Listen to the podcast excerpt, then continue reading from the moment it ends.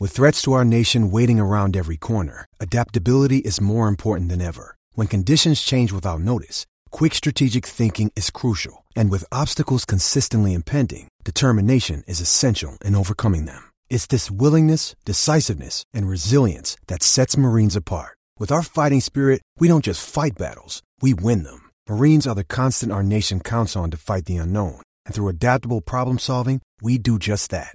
Learn more at marines.com. This podcast is sponsored by Cloud Optimizer. As a business owner or IT manager, are your cloud investment costs going up and you don't know why? It's time for Cloud Optimizer. As you migrate your business to the cloud, what you're spending and why you're spending it can get a little hazy. But Cloud Optimizer clears up the mystery and puts the cloud to work for you. Cloud Optimizer starts by analyzing usage patterns, right sizing resources, leveraging discounts you may not be aware of, implementing automation, and much more. And by reducing unnecessary expenses and maximizing performance, Cloud Optimizer guarantees you a savings of five times what you spend for their service. As you utilize cloud based services more and more, you don't have to lose sight or control of your spend. You can stay agile, streamline your costs, and optimize your performance, plus save significant money with Cloud Optimizer. Make the cloud work for you with Cloud Optimizer. Get a free assessment and find out how much you can save by going to cloudoptimizer.com. Go to cloudoptimizer.com for your free assessment. That's cloudoptimizer.com. Judy was boring. Hello. Then Judy discovered ChumbaCasino.com. It's my little escape. Now Judy's the life of the party. Oh, baby, Mama's bringing home the bacon. Whoa, take it easy, Judy. The Chumba life is for everybody. So go to ChumbaCasino.com and play over 100 casino style games. Join today and play for free for your chance to redeem some serious prizes. ChumbaCasino.com. No purchase necessary. Void where prohibited by law. 18 plus terms and conditions apply. See website for details. Step into the world of power, loyalty, and luck. I'm going to make him an offer he can't refuse. With family, cannolis, and spins mean everything. Now, you want to get mixed up in the family business. Introducing The Godfather at ChumbaCasino.com. Test your luck in the shadowy world of The Godfather slot. Someday, I will call upon you to do a service for me. Play The Godfather now at ChumbaCasino.com. Welcome to the family. No purchase necessary. VGW Group. Void where prohibited by law. 18 plus. Terms and conditions apply.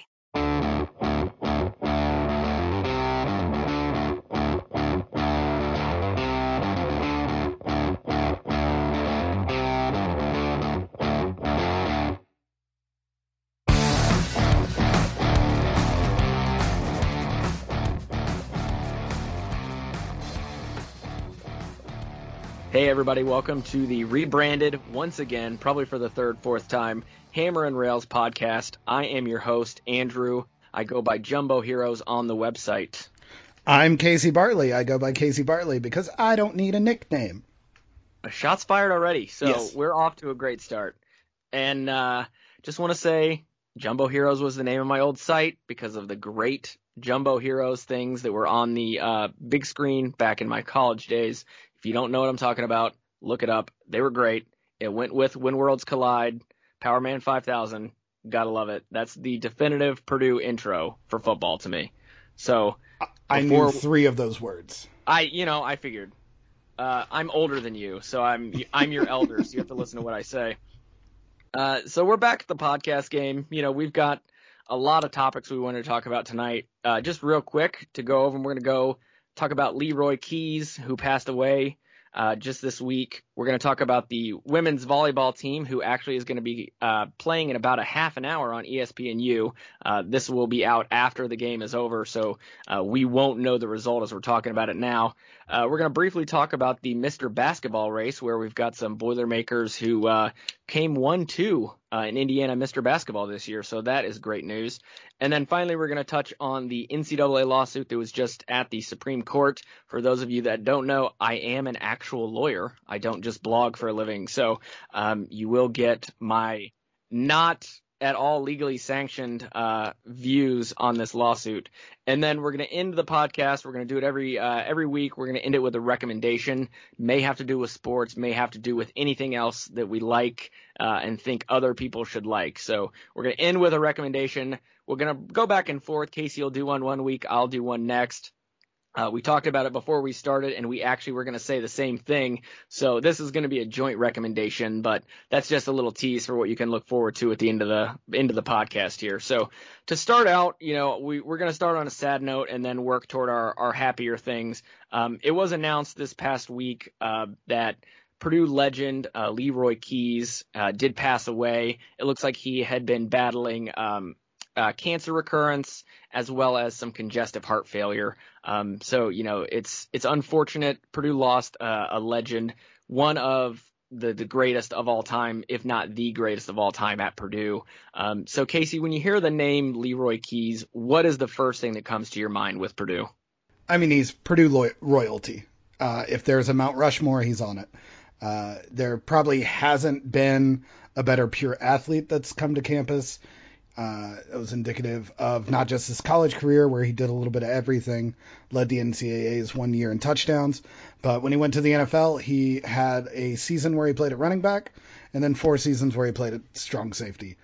And you only can play both sides of the ball if you are one of the freakish athletes on the planet. Yeah, I mean, it's such rarefied air. We're talking, I mean, in my lifetime, the only people who I can remember, you know, playing more than one position are are linemen who come in, you know, and catch a pass every now and then. Um, you know, they'll line up as a tight end um, and catch an in zone pass, and that's just you know for fun because everybody thinks it's funny when the fat guy scores a touchdown. I mean, can you think of any players in the modern NFL who actually were playing one position and switched to the exact opposite side of the ball?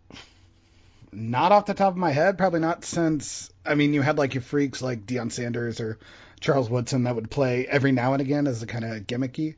Those yeah, guys yeah. were usually purely speed and once again some of the best athletes that have ever played the game. Uh, Keys, you know, to entirely transform to one side or the other just means he was so good that they wanted to get him on the field no matter what position was. Uh, in college, it went even further than that. You know, he led uh, the NCAA in touchdowns, like I said, but he was also just a before his time freak where like his junior year, he had 900 over 900 yards running and then over 700 yards receiving while scoring 19 touchdowns, threw for three of them. Like the the man could do absolutely anything on a football field. Yeah, and um, there was actually we shared it on the Twitter account. There was a really great post uh, from the uh, SI Vault uh, that was that came out at the height kind of, of of Leroy Key's career. You know, give the ball to Leroy was give it to Leroy was what they they chanted in the crowd. And um, there was actually a quote from uh, Jack Mollenkopf, who was the head coach at Purdue at the time, um, talked about how you know they they just did whatever they could to get him on the field and get him the ball. And he said something along the lines of, and I'm going to butcher the exact quote, but um, you know, if if I had not put him out on offense, they would have come for my head, and I would have been leading the charge. You know, um, so I mean, that just that just tells you everything you need to know about what Leroy Keys uh, was capable of. It takes a really talented player to make fans right, and head coach is smart actually that as well. I, I think the fans part is probably more accurate. You know, coaches coaches get paid the money. You know, you hope they're right every now and then. You and I are just jerks in the jerks in the crowd who yell things. That's fair. Um, I do have a personal Leroy Keys story. It's not very good. Oh, I'd love to hear it. I, hey, I have one too. Mine is also bad, but I'd love to hear yours. so, um, I, am a bit of an amateur golfer, and back when I was in Lafayette, uh, one of our favorite places to play was Battleground Golf Course. And he was out there almost every day that we played during the week. And uh, I do remember some frustrated looks any time that he was caught up behind a slow foursome, which I was playing with a bunch of old guys, so it sometimes was us. That's great. You know, I mean, you know, once you once you retire, you come back to the area where you're basically a legend. You can you can go anywhere, play golf, do anything, and I think he he earned the right to give you the the stare down and like look at his watch as he's waiting on the tee box. Yeah, I just didn't um, want him to run through me like a defensive lineman. Oh, I'm sure he still could at that age too. I mean, if you saw Leroy Keys running at you, even in his you know 40s, 50s, 60s, I'd get out of the way yeah, thankfully I had a Purdue hat on, so he might have thought I was like blocking for him. Yeah, yeah, yeah. Maybe he was just gonna tuck in behind you and, and get out to the next tee. So, you know, for for those that don't know, and I'm probably, you know, assuming we keep this up, I'll probably mention this a time or two because I do have some stories myself.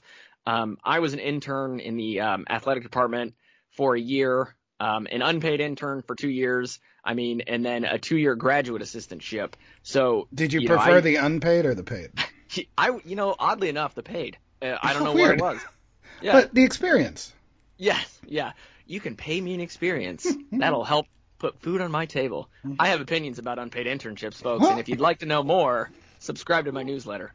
I don't have a newsletter. Um, you know, it, as as a graduate assistant, you kind of get shoved into the corner and are like, "Hey, go do this, go fetch this for me, go get this person." But you know, you get to wear a headset, so you look really like in, important. And one of the things for any anybody who knows Purdue football knows that Leroy Keys was was always around.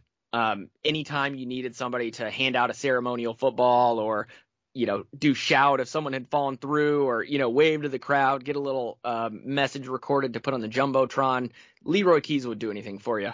And on more than one occasion, I, as the grad assistant, had to go fetch Leroy from like the crowd. And the hardest part would be getting him getting him to stop talking to someone oh. because everybody knew who Leroy was. So when you're bringing him down to the field, everybody's like, "Leroy, hey Leroy, give the ball to Leroy," and you know he's always smiling, waving, just the nicest guy, always smiling and waving. And you got to get him down to the field, and you're like, you're looking up at the clock, and you're like, okay, uh, there's a timeout at this point. I, I know there's going to be a timeout at this point. I have to get you down there. I have to get you down there now. So it's like, yeah. come on, come on, Mr. Keys, come on, Mr. Keys. He's like, call me Leroy. It's like, okay, Leroy, come on. you're like, and, but you know, everybody's stopping him. Everybody wants to shake his hand and be like, you know, I was at the game and blah blah blah, and I saw you, and it's like, okay, you know, I appreciate it. He's a great guy, but we got to get down to the field. So, uh, you know, he he was just one of those guys. Always had a smile on his face. Always was ready to talk to you. Always ready to tell you a story. So, you know, Purdue lost. Purdue lost a legend, and I think we'd be remiss if we didn't at least point out, Casey, something you mentioned uh, before we started recording that uh, on the 100th anniversary of Purdue football, he was named, uh, voted uh, the greatest Purdue football player um, up to that point. And I, I think it's safe to say that if that vote were to happen again, uh, he would probably be number one. I mean, I think a lot of people would probably vote for Brees um, just for sentimental reasons for what he he has done for the program. But I think just as a pure football player, you you'd have to vote for Leroy Keys. Yeah, if you have a Bo Jackson that plays for you, you uh you should probably vote for him. Yeah, Brees yeah, is I mean, Brees is good, but he can't beat you up. Yeah, yeah, and he, and Brees isn't playing two ways, so that's true. Yeah, I, I'm just surprised that the fans didn't show more respect to the greatest Purdue tradition of all time of shout. yes, the greatest Purdue tradition of all time. Uh, you know, there are, you read the stories from 40 years ago, and uh, shout was all they were about. I mean, you mm-hmm. know, they didn't care about what the product on the field was all about shout. So, um, you know, it's what our grandchildren will remember. I mean, we had to. I, I mean, landing on the moon like that took a lot, and like it took a lot to overstep that. But thankfully, we found shout. Yeah, I mean, and that's why whenever you see people um, on Twitter, that's always, you know, that's always the number one comeback. Yeah, well, you never lived until you've seen Shout at Purdue. Yeah, or Shout You. Yeah, yeah. I mean, eh, that's what the kids are calling it, at least. You know, I've I've seen that hashtag numerous times. Um, so we just want to say one more time, um, you know, Purdue lost a legend. We're we're really gonna miss what uh, Leroy Keys can bring to the program, bring to the community, and everything else. You know, he was a great man, and and for all his loved ones out there, uh, we're very sorry for your loss, and, and he's going to be missed. Well said. So now, uh, moving on to current sports, we've got a uh, volleyball game tonight in about 20 minutes. Uh, the women's volleyball team is going to be in the um, they're in the Sweet 16 because the way uh, volleyball does it, uh, they actually earned a first round bye um, so they're the number seven seed, and what that means, uh, again, they don't do seeding the same way they do the men's NCAA basketball tournament. So Purdue is actually the seventh overall seed. Um, they don't do, you know, four, seven seeds, etc. Only so many seeds uh, are given, numbered, and then the rest of the field is just kind of filled in. Um, so Purdue actually takes on Oregon at 8:30 tonight. It's going to be on ESPNU. Um, and Oregon is actually the number 16 seed. So uh, they are the last seeded team um, in the field. Purdue previously defeated High Point on Thursday in three sets. Um, and this is all taking place in Omaha, Nebraska.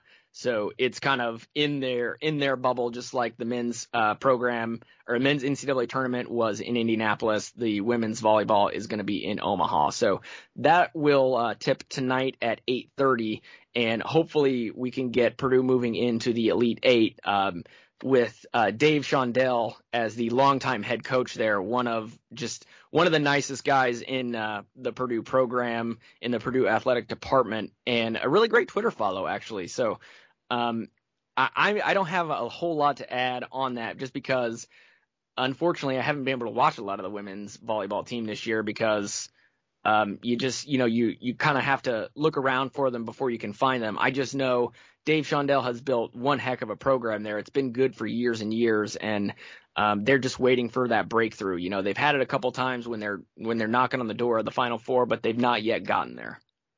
Yeah, I mean, he's about the only Purdue like athletic person that's worth a follow. It's pretty much it's him and the SID. And that's, oh, Foreman. Yeah, Foreman's about the only two personalities in any regards on Twitter. Yeah. Yeah, I mean, we we get a lot of people on Twitter who are just like, "Come to the game, it's gonna be great. We play X," you know. But have we figured uh, out what computer program writes Matt Painter's tweets? no, because it's like Windows 97, right? I would imagine it might be his secretary. The first um, IBM. Yeah, it's DOS actually. I think. Oh, okay. The one that um, didn't make it to Jeopardy. Yeah, yeah. that was Watson. That was Watson. Oh. See, if I had if I had a co-host like um, Aaron Rodgers, he would have known that. Yeah, but then I that I don't understand how Rodgers could do Jeopardy and football. He says he could, but I feel like scheduling's a little more complicated than he made it. But it was worth it for that one joke. Yeah, apparently they only film Jeopardy for like 40 days a year, so who knows? I'm sure it's one um, convenient off-season block too. Yeah, yeah. I mean, it, you know, if they get Aaron Rodgers, I bet they'll make it work. So, um, back to volleyball though. Yes. I'll tell you. Uh, did you did I mention that I worked in the Purdue athletic department? I I don't know if I've I've said that. Um, I hear that almost as much as your lawyer. Oh, okay, that's good to know. So, the actual the first team I was assigned to, uh, the first teams were was soccer and volleyball. Oh. no, the first teams I were assigned uh, were soccer and volleyball. That makes more and, sense. Yes, it makes a lot more sense. And uh, you know, being inside uh, what they call the boiler box, um, which is where the the team plays at Purdue, is a really great experience. I mean, the fans in there are crazy. Uh, it's always it was always before they did the renovations. I think they have air conditioning in it now. Um, before they did the renovations, there was no air conditioning. They had, you know, it's a very high ceiling, of course, because you're was playing it volleyball. uphill both ways? It was uphill both ways. Okay. There was always snow, even in July. I did. I was out. like, I was like, Shondell, do you just like bust this in from Minnesota? He's like, I don't want to tell you my secrets. Um, and that was on that was on Zynga. That yes, yes, that was on Zynga. Uh, he we used to play Farmville a lot together actually.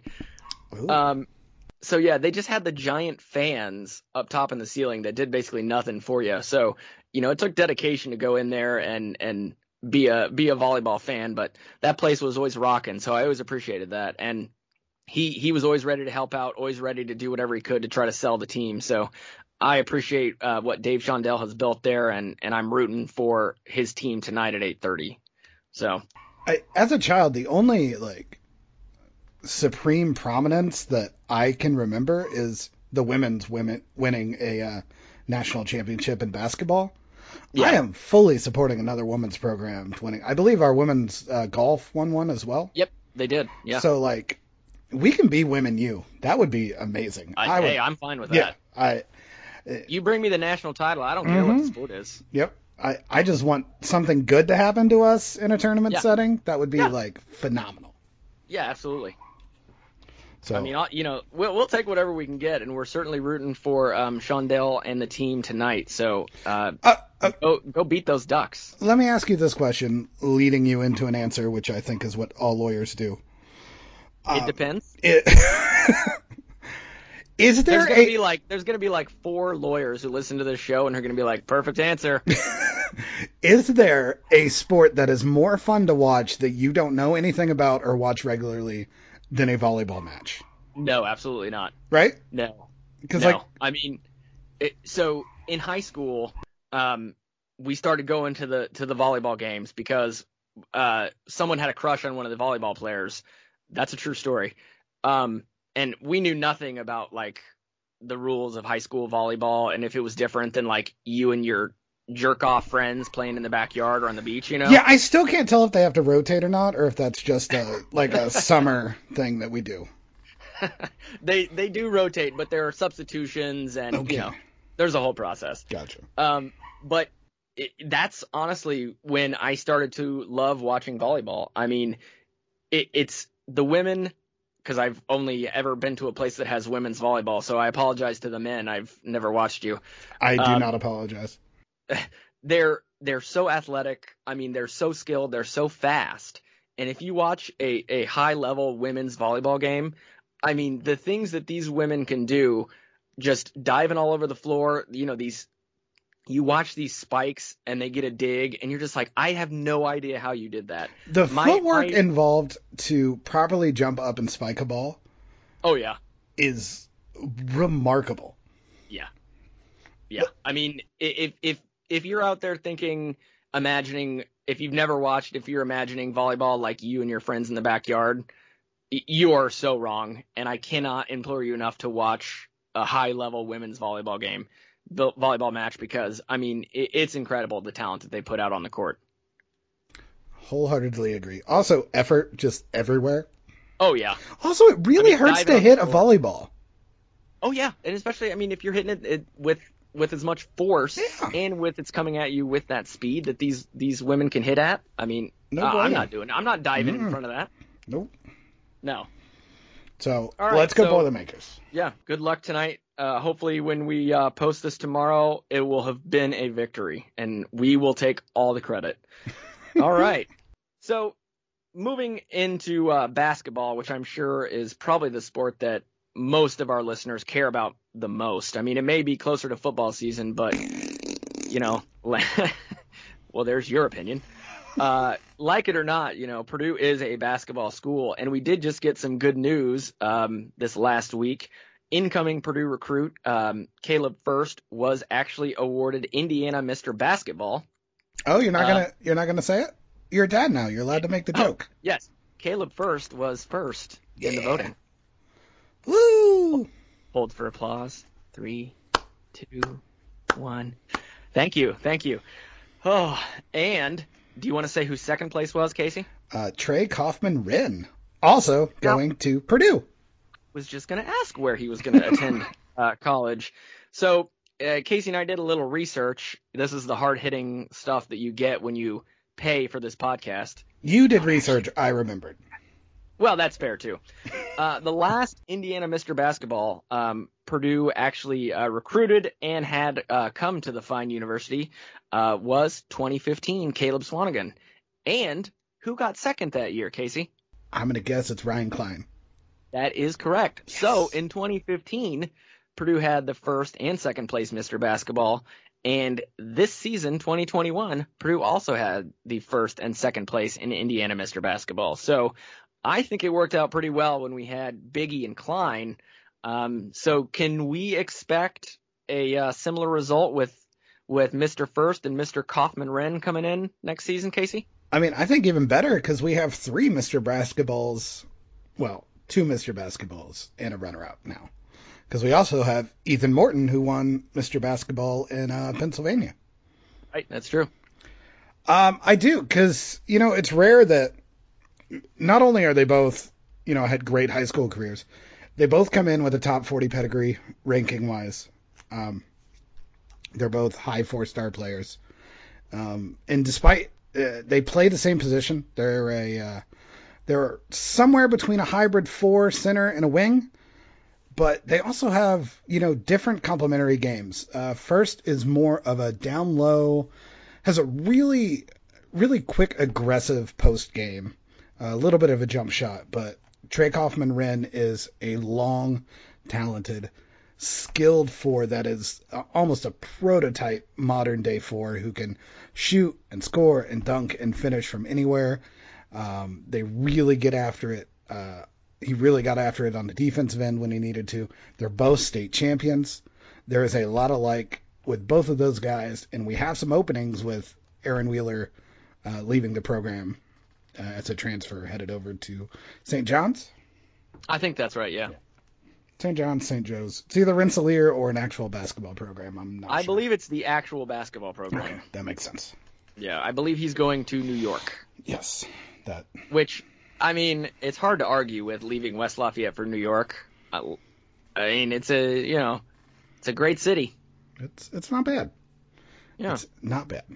But yeah, it it'll be exciting to see some freshmen step in. Um, it, at at times. It, I, I don't know how much our offense was the problem this year. We really struggled with perimeter defense, but you're never going to argue about getting in two guys who have a higher ceiling on offense than what Aaron Wheeler has shown us. So yeah. to bring in two guys who, the thing I'm most excited about, they really seem like guys that could play really well with Trey Williams. And uh, they're pretty long. Uh, they're good rebounders, especially Furst um, with Mason Gillis already there at the four, it it probably sets up our big man rotation between Edey Williams, those two, and Gillis. We have five guys that should be able to be pretty interchangeable. Um, I think Furst will struggle a little bit on defense to start the year, but uh, he really does. I, I have, think you could I think you can say that about most freshmen, though. I mean, it's rare that you get a freshman who comes in and acclimates immediately to the to the pace of the game on defense. Because sometimes on offense, you know, they they catch up quicker because shooting is shooting. Um, and you know, if you're a good shooter, that's going to translate no matter the level. But uh, on defense, it can just be a whole other animal. It absolutely can. And the one nice thing is he's pretty athletic and he has long arms. Um, he definitely, if he develops, can be the kind of guy who can really switch and defend at all positions. Um, he's a little bit more tough-minded on the glass. Kaufman-Renn's more of an offensive player. I, w- I would just look out for Furst, perhaps catching a red shirt. We've had a lot of those the I don't last know few about years. I'm just saying, look out for it. I, you know, I would actually, I was going to ask you if there was any chance one of these guys red shirts, but I thought it was a stupid question because I, I just don't see how it's possible. So it's possible because we have such a deep team, even with Wheeler leaving. Um, because what we have are we have experienced guards, and I'm not sure where the minutes are going to come because Mason Gillis was really good for us. Yes. Um, also, Edey and Trey are so good that we might have to consider playing them. It might be even more urgent than we had uh, Swanigan and Haas and Hammons and all those big guys.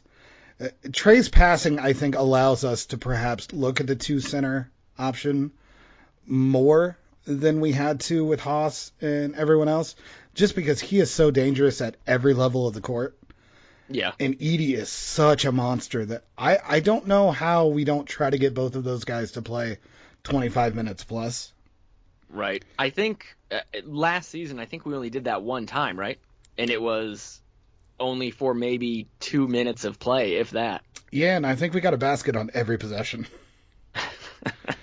all, all I'm saying is Trey is a once in a generational uh, offensive talent as a big man and can pass, and Edey eats up so much space. Yeah. Yeah. I don't know a Big Ten team that could guard the both of them. No, and if and if Edey, I mean, obviously it was beaten, it was beaten on every game. You know how he's only Yeah. played for a few years, blah blah, blah. and you know I hate to to mention that again, but it is true.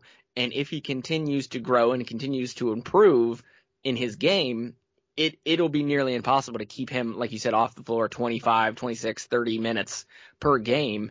And when you've got a player like him and a player like Williams, it, you got to figure out a way to get them both on the floor. The the only thing I will say is not the best part, but it does help that one of them almost always is seemingly in foul trouble. So it takes a lot of the the thinking away from the coaching staff. You know, the, they don't have to sit and say, "How are we going to get him his minutes?" Because you know inevitably either Trey or Edey are going to get two fouls just like lightning quick. So you can just throw the other one in and and hopefully with with reinforcements coming in, should they both get two fouls, we won't have to worry about throwing somebody out there who's going to get a quick third, and then we're we're sitting there scared in the second half of getting fouls too quick and having to ride the bench for 15 minutes.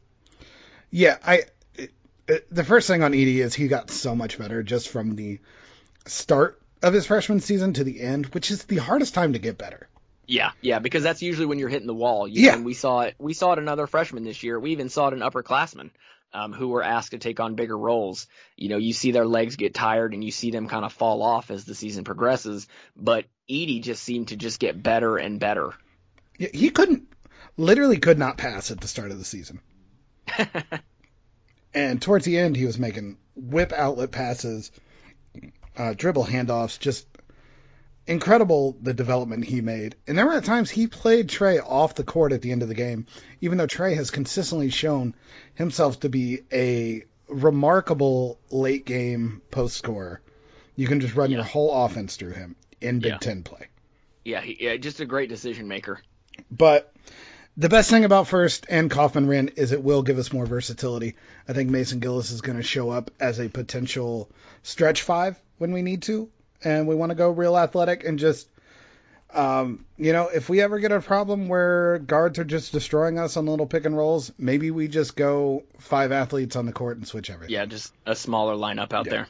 Um, yeah, these these two do give us quite a few more options um, out there because I, I think when you look at what happened in the NCAA tournament, we we need options when things aren't aren't going well. You know, we need other people to put out there, whether that be someone who can jump off the bench and, and hit some shots as we, we needed at times during that game, or perhaps more importantly, someone who can go in there and go toe to toe on defense and be disruptive. And that's really what we what we lacked in a lot of that North Texas game. Yeah, Furst and Kaufman remind me a little bit of when we brought in Scotty Martin and Robbie Hummel. Pretty much two players that played the same position, each one slightly well, different than the other. Let's hope it ends up better. Time. Let's yeah. hope it ends up better. That did not work um, last time. Yeah, I'm just saying, like it's it's weird to get two top 40 players at the exact same position at the exact yeah, same time. Yeah, yeah. unless you're unless you're Tom Crean at IU, you, you're not going to get those players and then be like, I don't know where to play them, and then you just you know you have seven of the same player, and then nobody else can play the other positions. Yeah, if it's going to come down to if Kaufman-Renn can play the three, uh, if he can defend at the three level, I think that gives us a ceiling we didn't have last year and okay. will lead us to our first Final Four under Matt Painter. I called this. I called this two and a half years ago, Ledman. Oh my gosh, it's just it's getting hot. I I, I called the Elite Eight run with the Carsen Cline. You team. did. You did. I and wait, hold on. I gotta push back because you told me you guaranteed me Sweet that this team this would go to the Sweet 16, and yeah. I pushed back the entire year, and then at the end of the season, you convinced me. and and there was a there was a post on the site where I said it was like, in, "What is your NCAA tournament predictions?" And I said, I even said in the post, I was like, "Casey convinced me. He said Sweet 16. I've been listening to him. I'm buying in." and then what happens? First round exit. So let's not pretend you're infallible here. I, I am definitely infallible. Um, uh, so I think I think you mean you're fallible. Sure, you said that, not me. Uh, I I think you might be mixing up the words here. yes, I am fallible. There you go. Um, I, I, I think we have two pressure points for the season. And it's going to come down to can Kaufman-Renn play the three? And if we can, we can make the other pressure point moot, which is Sasha's defense in an NCAA tournament. Yeah. He's yeah. played was, in two. really exposed. He's really played exposed. in two tournament runs and it was a North Texas game where he got played off the court, and the Virginia Elite Eight where he played. I think it was like a minute and a half, and Kyle Guy may have scored 14 points, and he got put to the bench. That was his freshman year. That's fine. Those numbers might not be accurate. I, I don't know. It certainly felt like 14 points, Ledman. In a minute and a half? I it felt like it. That's like a Papa shot number. Yeah, and that's kind of what our defense looked like with him on the court. Yeah, that's true. That's so true he's either got to make a whole lot of improvements or Kaufman has to take over that three and Newman. Well, I mean, we don't even need Newman at that point. Like, if Kaufman-Renn can be the player he's shown himself, that he becomes a three, all of a sudden we got to choose between Hunter, Ivey, Sasha, and Newman to only fill two spots. Yeah, I mean, that makes me are, feel pretty good. Yeah. Yeah. That makes me feel really good. Okay, so what I'm hearing is that having the two best players in the state of Indiana come to your university is good good. Yes. Okay, we should do that more. All the time. Which Okay. we've done it more than any other school in the program for sh- in the state for sure. Well, all right, I think we should keep doing that then. We'll see what happens. So, on to our final topic of the night. You may have seen uh, at the end of last month, the NCAA was before the Supreme Court. And uh, that is not really something that happens too often. Um, now, I am Dun, aware. I don't if I mentioned dun, this. Wait, was that supposed to be Law and Order? Yeah, I got it wrong. I could never remember Okay. it. Dun dun. There it is. Oh, it's only two. Um, That's right. Yeah. Unless you're doing the whole the whole song, then it's dun dun dun dun dun dun dun. So this is what you study when you guys are studying for the bar exam. Yeah, this is you know the whole law school is basically you just watch episodes of Law and Order and then you discuss them. That makes so much more sense. Yeah, you'd be amazed what you can learn, especially on SVU. I mean, there's just a lot going on. Perfect. So I think I'm going to cross-examine you over this MCA lawsuit. Then. Okay, all right. What do you think? I've got. Do you do you even if if I ask you right now, give me a 30 second rundown of what this case is about? Could you tell me? Oh, absolutely not. Okay, that's what I figured. That's what I figured. Yeah, but we're here to find that out, so we all Okay, can all right. afterwards. My first question, literally written down in ink beforehand. Ooh, in ink. That's how you know it's serious. Can you explain the lawsuit? I can. Perfect. Okay. So it it's really similar to a lawsuit you've probably heard of if you're if you're a baseball fan. So years ago there was no free agency in baseball. Um, players were owned in quotes uh, by by teams. Travis So- and three other people are nodding. well, hey, it's America's pastime. Just because you hate it, Yeah, the time has passed. I I know. Look, hey, I like it. I understand. A lot of people think it's boring, including my wife. Um, but wife. my, yes, I, you know that's coming back with the sequel. Of course it is. Uh, so, in essence, you, once you signed a contract with a team, you were you were theirs until they didn't want you anymore. There was no contract negotiation of, hey, if you don't re-sign me, I'm going from the Tigers to the Reds. There was none of that. It was, I'm owned by the Reds. The Reds can pay me what they want because I signed a contract. Some for, of you know, these the words seem years. triggering. Yeah, that's kind of the point. Yes. So they they there was a lawsuit. The players basically sued and said, um, you know, what's going on? We're we're employees, but we don't have any of the rights of employees. So they basically were told um, the MLB was given an antitrust exemption. So they're they're basically allowed to break the rules of of antitrust in order to come to basically a compromise to say the players have more or less freedom of movement from one team to another, and that was the creation of free agency. That was how Perfect. players were able to go uh, from one team to another, and really kind of allowed players to actually make more more money. Um, it's kind of how it started. So But right Ledman- now, yes, Student athletes are student athletes, not employees. It's it's a very important distinction. There are few things that Very important. does that make me angrier than the term student athletes. Which Do they not student history- and do they not athlete? I, I it's hard Are you coming for the hyphen? I'm coming for the hyphen. God damn it.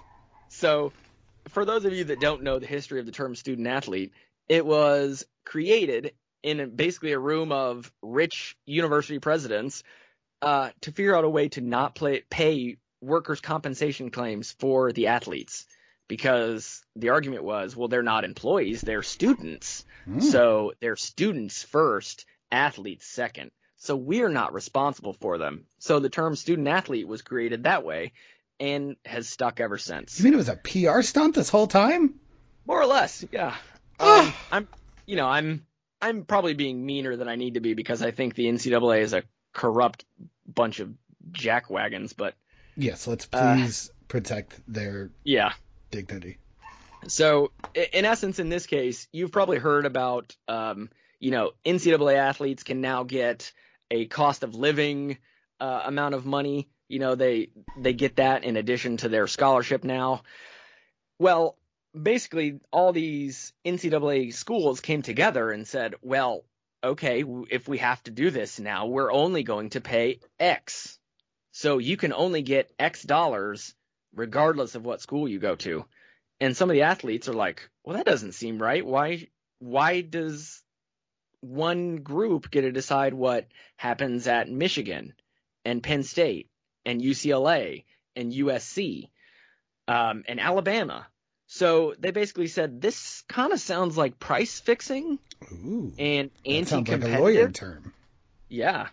So that was the argument that that the the athletes kind of brought up and brought to the Supreme Court. They won at the lower court, um, and, and the the decision was basically, yeah, you can pay more than that. You you can't really set an arbitrary limit like that.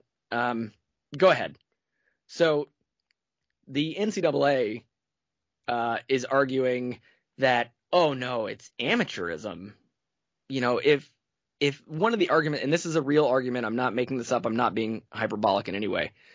One of the arguments the NCAA put forth was that if you pay athletes, it will take away what many people love about college athletics is that the athletes aren't paid. Could you imagine it's being true. a fan? Could you imagine being a fan and being like, I only watch this because they don't get paid? Ledman, it ruins it for me. If the popcorn in my hand costs less than the players on the court, I just I I can't root. I can't cheer. you know, I actually when that happened, I was like live live tweeting on the on the Hammer and Rails account about what was going on. And I I put up a Twitter poll of why do you watch college sports? And one of the options was because they don't get paid. Literally people voted for it and replied and said that's one of the reasons I watch it. What? And, I just wanted to reach into the computer and be like, but why? I is there like an intern fetish? I, I don't know.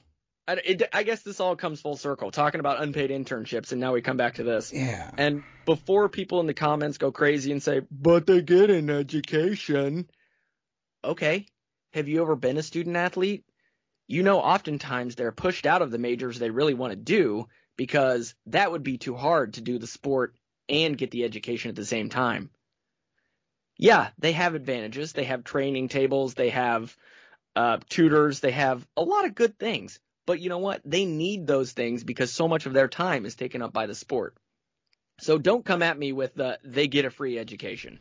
Right. Also, like it's it's not even like close to free. They their services are making money for the oh, university. Tons of money. So even if you're going to say that yeah, they give this compensation, that compensation does not even come close to what they offer the university and NCAA and ESPN and CBS Sports and everything. So if you want it to be a free market about what it's what, like the money shift is not even close to even.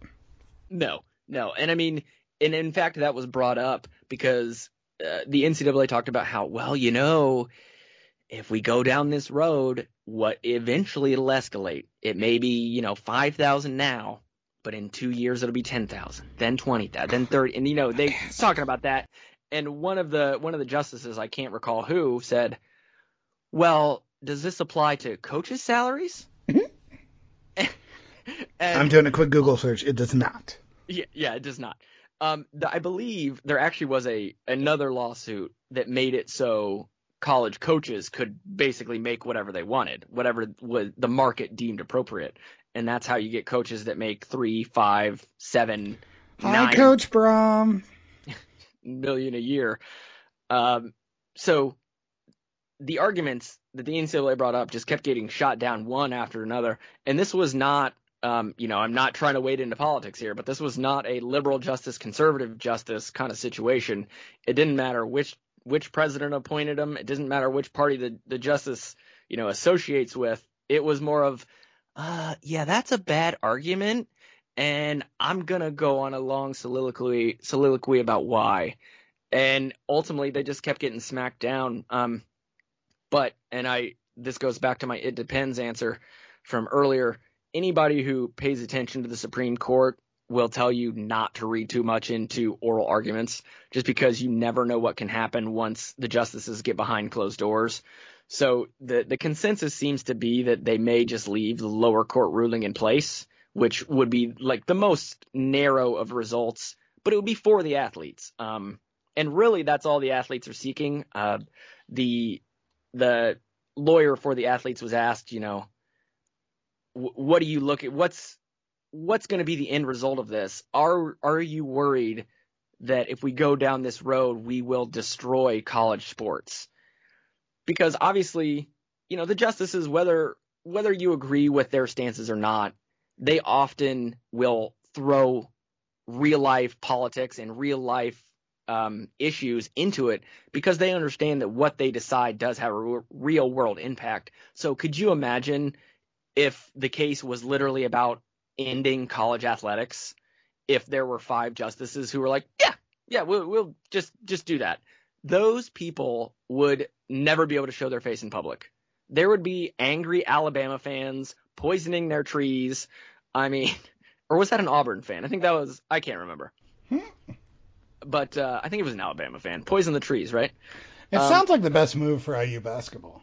Yeah, it it does. It's you know, oh, we can't do it anymore. They uh, Supreme Court says it's done. Banners.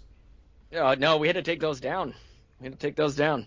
Banners. Um, so, so I mean, it's going to be really interesting to see what happens. It's not going to come out for another couple months because of the way the Supreme Court handles everything. You know, they they do. That was cases. my next question. What is the timeline that we're going to yeah, they, actually see change? So, because it's the Supreme Court and it's you know, run by nine people who we never really get a full idea of what they do or what they think. We don't know when it's going to come out. Um, they're in a, you know, they finish their docket for the year and they go into their their writing sessions and they go into their their meetings where they decide who's going to write what and um, what the vote is. You know, five four, six three, seven two, nine zero, whatever.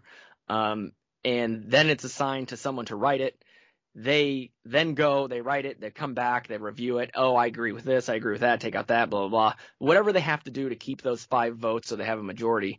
But then they come out during, you know, the end of the session. We know when the end of the session is, but we don't know in what order the cases are released. We don't know really when the opinions will come out. They just one random Wednesday, two months from now, you'll see those pictures of interns from the news networks holding up pieces of paper, you know, shaking them as they run. That was good Foley work. Them, yeah, thank you. Over to get them on TV so that they can figure out what they are because no one knows. I mean, it'll be two to three months from now and we'll find out, but no one knows for sure. Okay. So in two to three months, we will no longer be able to root for college athletes because they can afford breakfast.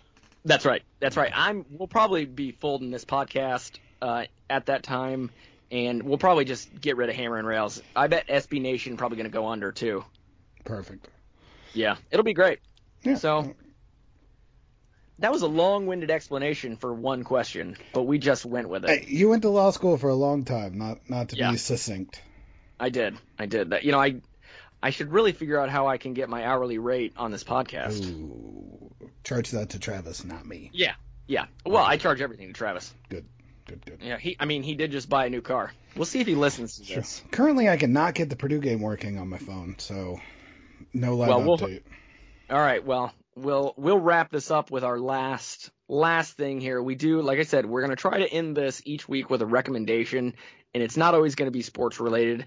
Um, probably be pop culture related uh, to be quite honest. But we're gonna see uh, what it is, and we're gonna rotate. Casey will do one, I'll do one, but like I said, this week we actually talked about it, and we have the same recommendation. So I will let Casey start, uh, and then I will hop in. All right, so pretty much it comes down to this last year sucked for everyone. Um, pretty much there's been no joy. We've been locked in our house. We've been afraid. We've been dying and there has only been one one universal agreed upon uh, taste of happiness, and it's just Ted Lasso. That's all there is. Absolutely. Absolutely. It's from the writer of Scrubs, Bill Lawrence. Bill Lawrence, what a genius that uh, man is. It's just yeah, like just everything about it is unbelievable. Jason Sudeikis is amazing. Oh, it, absolutely. It is as funny and as wholesome, as good-hearted. We don't deserve it. We didn't earn it this last year, but there it is anyway. And if you haven't watched it, go watch it, and you will like it's it's all the joy that's left in the world. Yeah, and I mean, we, in fairness, I've got one episode left. Um, probably two because my wife actually fell asleep during the second episode we watched last night. So we're probably gonna have to watch that one again before we get to the final. Um, but Ted Lasso is on Apple TV. I don't. I'm not sure if you said that or not. No, um, there's there's only one season so far, and you may remember it because it used to be a commercial. Um, there was a commercial that this whole thing is based on um, of Jason Sudeikis being this coach, and they were hilarious commercials. Um, and apparently Olivia Wilde, his not quite wife, but now they've broken up, uh, was the one that was like, no, you could, this could be a show, um, and kind of helped push him to do it. So we have Olivia Wilde to thank for this. Um, I have and, a lot to thank for yes. Um, so I just have to kind of echo what Casey said. It is so beautiful. This show, uh, it's joyous, it's fun. You'll laugh, you'll smile, you will cry um, if you're anything like me. Um, I mean, I, I I think there's been at least three episodes where I've cried, whether they were tears of joy or just like all of the emotions. So Ted Lasso just brings me great joy, and it is worth subscribing to Apple TV just to get this. Apple TV Plus, I guess, is technically what it's called. Um, but it, it just brings me so much joy. I can't wait to finish it. And Casey informed me today that actually it's already renewed for seasons two and three. Those seasons so, Moro. I cannot wait. Um, it it makes me smile just thinking about it. You're not even done with it. Oh, it's so good. Oh, I know. I, I got one episode left, and like I said, Jess fell asleep during the the episode we watched last night, which is uh, the penultimate episode, and I was like, I was watching it, and I turned and I was like, oh man, she's asleep. Do I stop watching or do I keep going? and I was like, I was like, how much time is left in this episode? I think there was like 15 or 20 minutes left, and I was like, I'm definitely gonna finish. You gotta, you just gotta finish while while being in a position where you could feign like you were asleep if she woke up. right. Be like, oh man, did we get through that whole episode? Yeah. Oh no. Yeah. Exactly. Um. So, so I'm I'm very excited to finish it tonight, but I'm also going to be very sad that it's over and I have to wait for new episodes. They've so. already started filming, Ledman. They've been filming okay, for good. about a month, so good. it will be on the docket coming up soon. Uh, live break-in right now. Purdue is up 13 to six in the first set. All right, that's good news. All right, so we are probably going to hop off here. That is going to be it for us on this episode one of this rebranded uh, Hammer and Rails podcast, the Andrew and Casey edition. We may call it the Casey and Andrew edition. We're we're, we're still workshopping whose name goes first, um, but we'll see. You know, so from Casey and from myself, Everybody, boiler up and let's hammer that subscribe button. Barbecue sauce.